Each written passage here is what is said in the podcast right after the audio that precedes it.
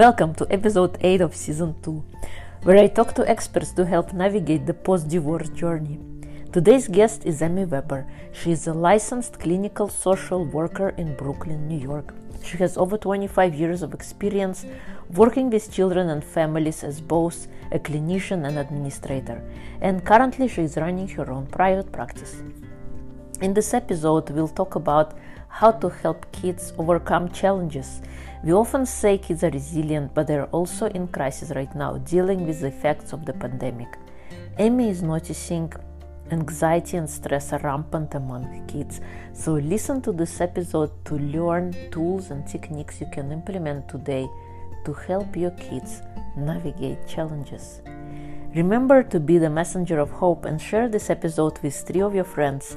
Thank you for subscribing, reviewing, and downloading the podcast. I appreciate each and every one of you. Merry Christmas and happy holidays to you and your loved ones.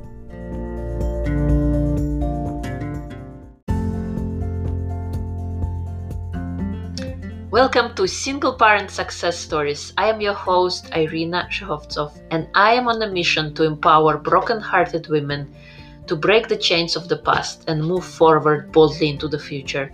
Single Parent Success Stories was created to inspire single parents out there who are struggling to help them realize what is possible.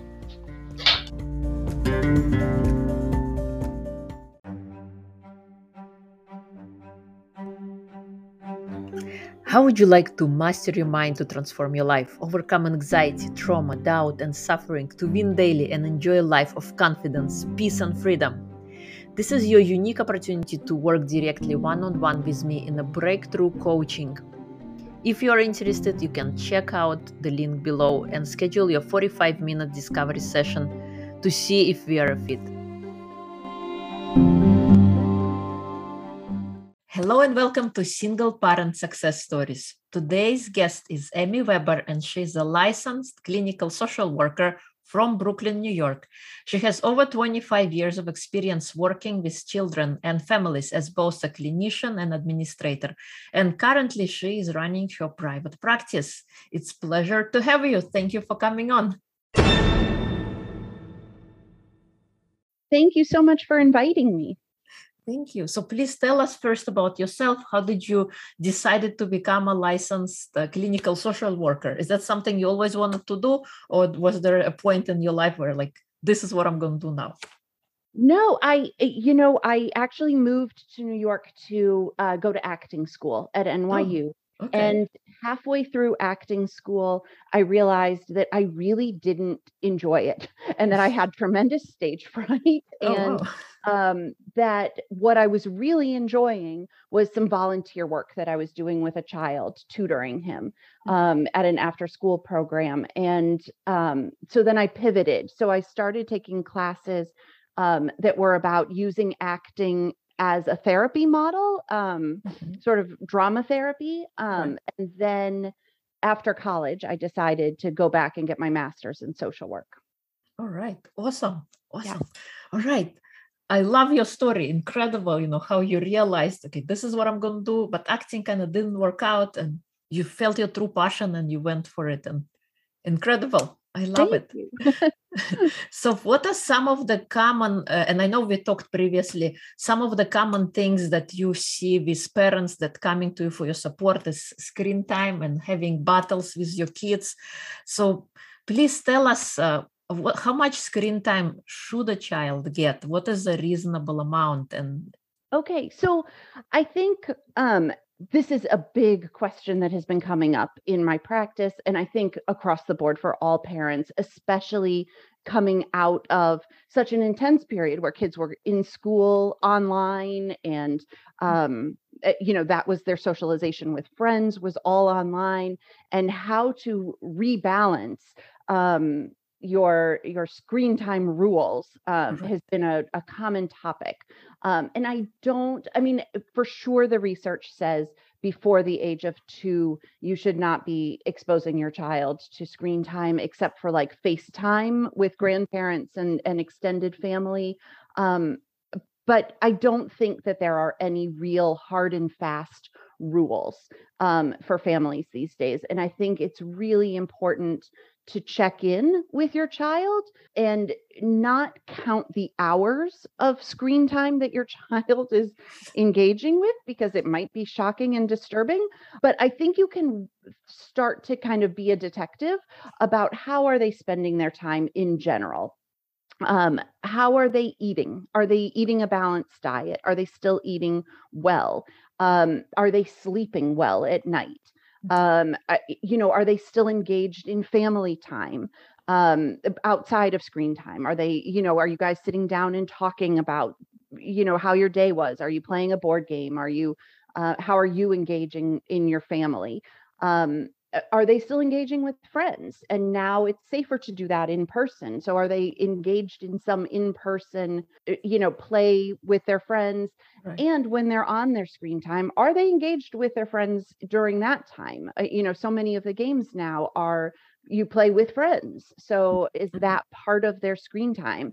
Um, are they keeping up with school and homework? Do they have hobbies outside of screen time that are important to them yeah. And if you can answer yes to most of those questions, then mm-hmm. I think your child is doing pretty well. So having an extra 30 minutes or an extra five episodes um, every now and then is really not going to be the biggest deal. But if you are finding like, hey, you know what, actually my kid's diet has taken a dive and they're not getting out as much and their sleep is awful and they're not really spending, they're isolating themselves in their room and wanting to spend more and more time on screen time and less and less time engaged. School grades are, are taking a dive, they're not keeping up. Then it's time to look at how you know screen time what role is that playing in in your child's life and how can you balance that a little bit better um, right so there is no like a hard number like no a, an hour a day or like no no and it's really up to every individual family to come right, to right. that you know some mm-hmm. families have a much higher tolerance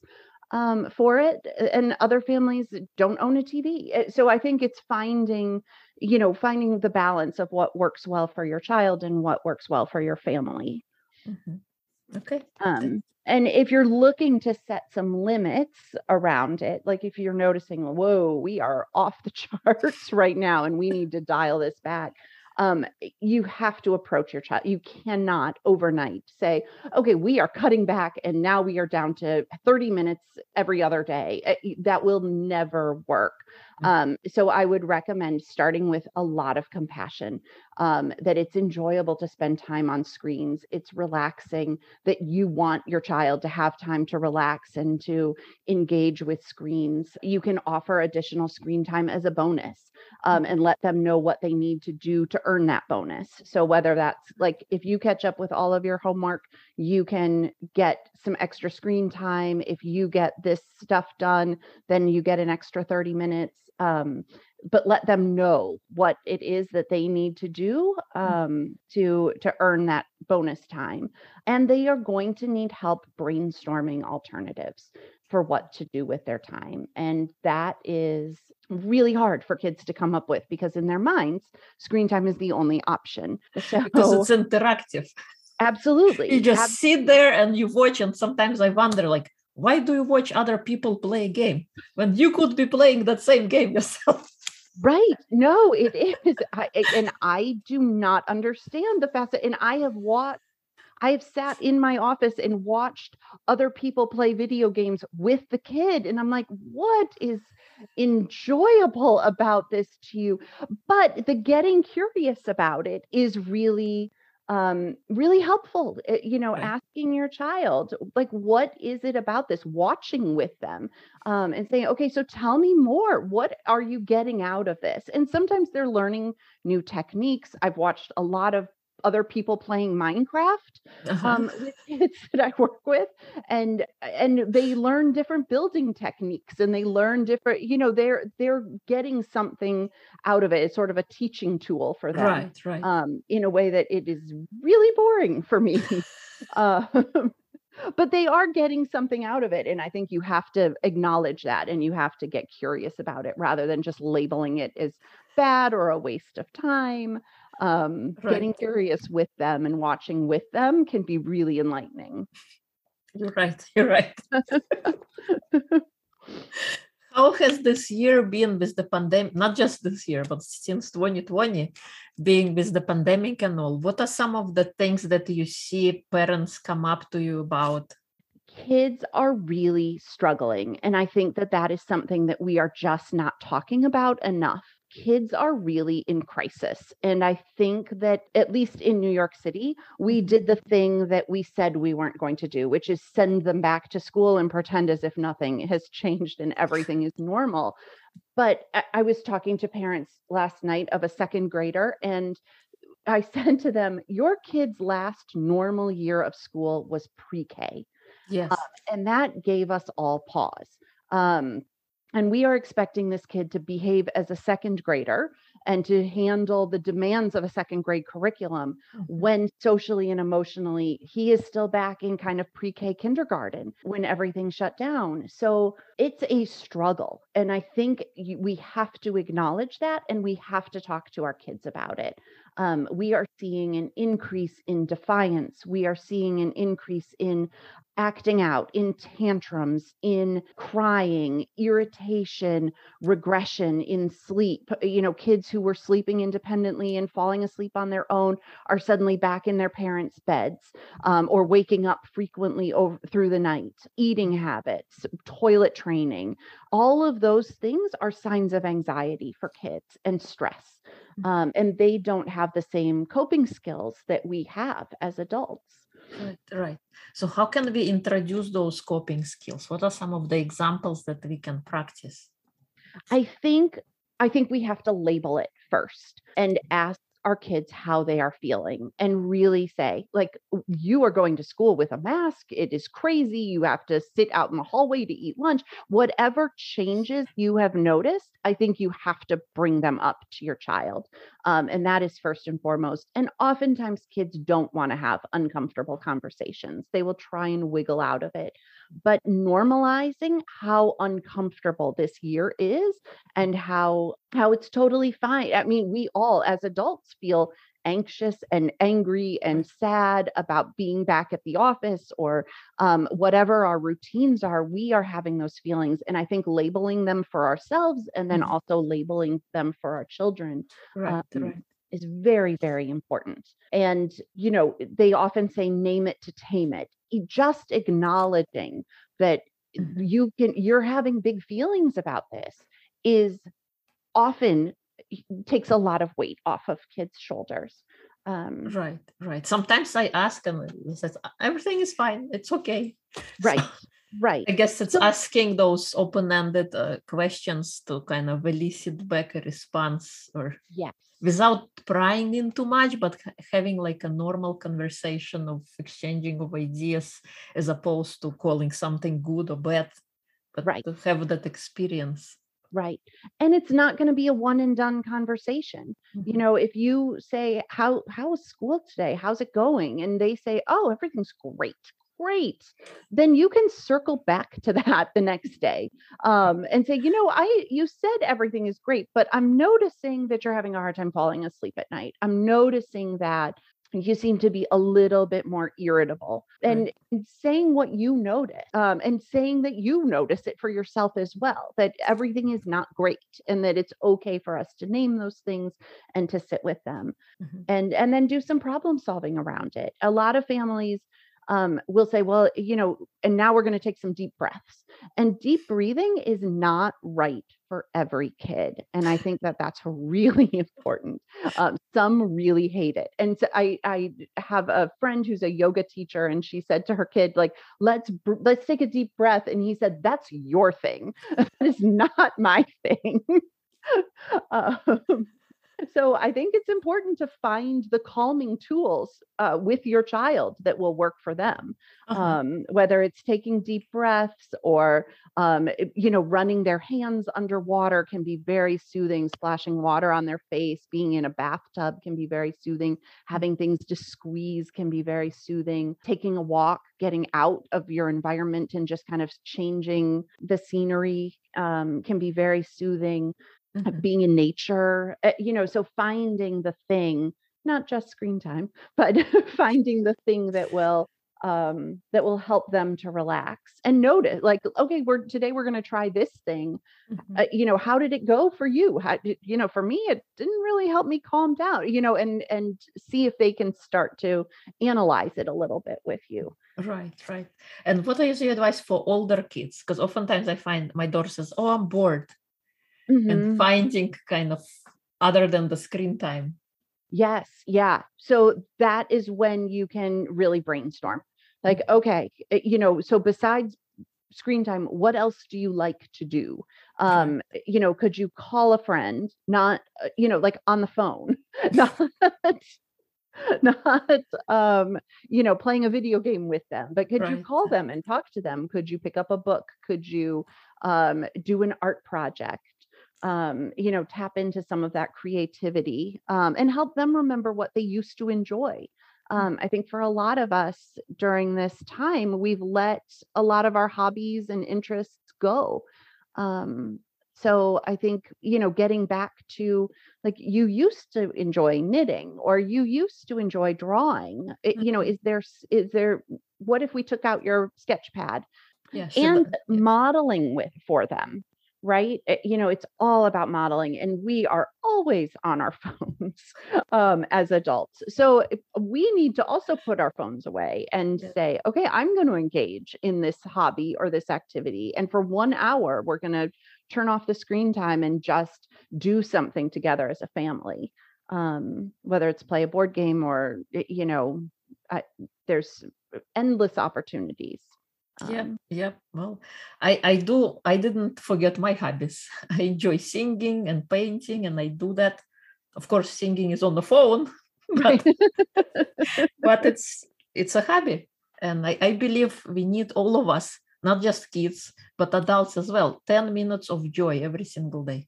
absolutely Something that sets your soul on fire, so you feel great and you don't get get hung up on anxiety on all the other negative things, but to have, Yeah. keep that momentum, Yeah. Yeah.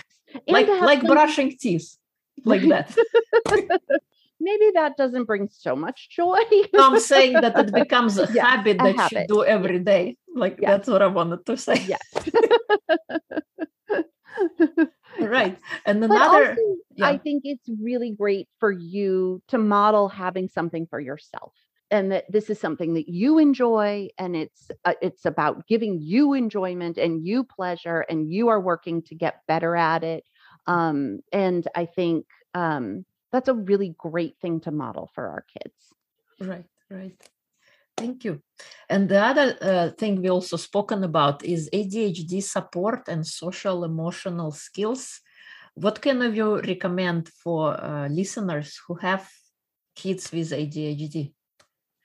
I, I think the important thing to know for kids with who have ADHD is that their social and emotional skills are often two to three years behind their neurotypical peers. Mhm. So again, if you have a 10 year old, they're really kind of around a seven, eight year old level in terms of relating to to peers and friends um, which can make those friendships really challenging because other kids get fed up with them um, and it's heartbreaking to watch that um, and and nobody wants their child to be isolated Mhm. um, or to feel lonely um, so i think that there are some really great things that you can do the thing about kids with adhd is that they struggle to monitor their own behavior um, so they don't realize in the moment what they're doing to annoy other people. They they misread social cues. So i think that giving them frequent feedback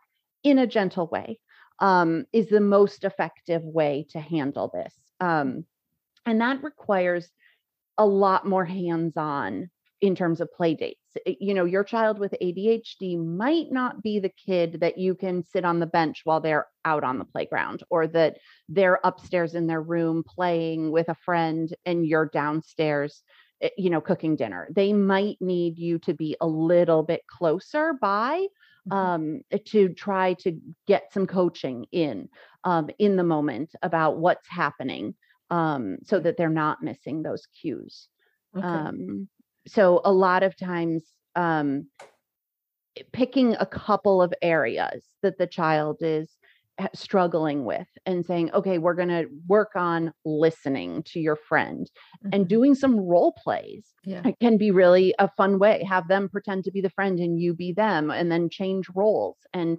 and really practice practice listening or practice um, reading facial expressions, which is really hard when you're wearing a mask.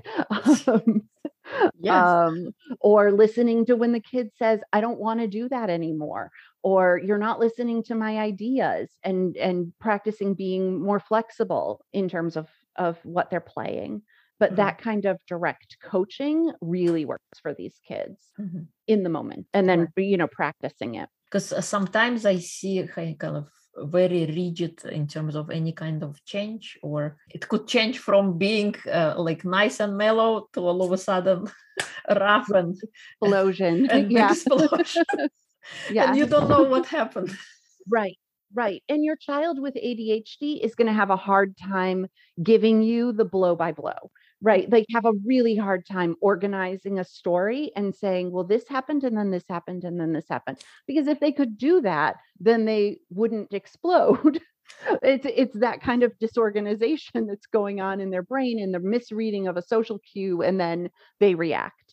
Um, they just don't have that second to be like wait what's she really saying? It, you know um, is she really saying she doesn't want to be my friend anymore or is she saying like i don't want to play this game? And what they hear is often different than what is actually said which can lead to to the explosion. Mm-hmm. Uh and would you say they benefit from being in a social skill group where you know they learn i guess from other kids or from adults? They yes um, that can be super helpful um, for a couple of reasons. One is that they can get practice, constant practice. Um, and they're not the only one in the group with ADHD. So oftentimes there's an acceptance there and there's a, a giving of more chances um, among the peers. And um, that's oftentimes so helpful for these kids. And friendships will be made outside of the group because these kids have everything in common they know you know they know what it's like mm. um to to be explosive and to be rejected by friends and um and that bonds them together uh, mm-hmm. uh, so it can be a social skills group can be a fantastic way to um practice the skills uh, but also find acceptance and support from your peers right right Thank you. Thank you. What do you think is the most important skill to instill in a child? Any child or a child with ADHD? any child. And yeah, yeah, any child. I think the ability to name feelings mm-hmm. um, and be able to sit with them. And that's really, really hard. It's hard for parents, it's hard for adults, it's hard for um, kids to feel like, you know, it's okay that I'm sad right now and mm-hmm. that it'll pass. It's not going to be forever, but to really let the feeling pass through on its own. Mm-hmm. I think sometimes as adults, we rush to solve the problem and to have the feeling move on uh, mm-hmm. uh, because it's uncomfortable for us. Yeah. So I think the biggest gift we can give our kids is the gift of being able to sit with their feelings and label their feelings. And I think for a kid to be able to label their feelings and sit with them um, is is huge. Yeah, my son is very articulate. He's only seven, but he can tell you like if he's sad, angry, mad. Yeah, he, he, he knows and he'll let you know. So you're aware too. That's great. what do you want to be remembered by? Um oh gosh, that's a tough question. Um I for families, um, the families that I work with, I think I would want to be remembered as being playful and fun and practical. And for the kids, uh, hopefully just playful and fun. that I was a playful and fun adult, uh, and and that, that was a really special time to hang out with me for however long it was, whether it was you know just a, a, handful of sessions or if they worked with me for a few years. Thank you. I love that. I think it's wonderful. Playful and fun. That's awesome. If people would like to find you or work with you where would they go? Um, my website is amyweberplaytherapy.com, and they can find me there uh, if you're local to Brooklyn. And if you are not, um, I do offer some parent coaching, um, and that website is peacefulparentcoaching.com. Thank you so much for coming on, for sharing your advice, for being here. I loved our conversation. Thank you so much for having me. I, I really enjoyed talking with you.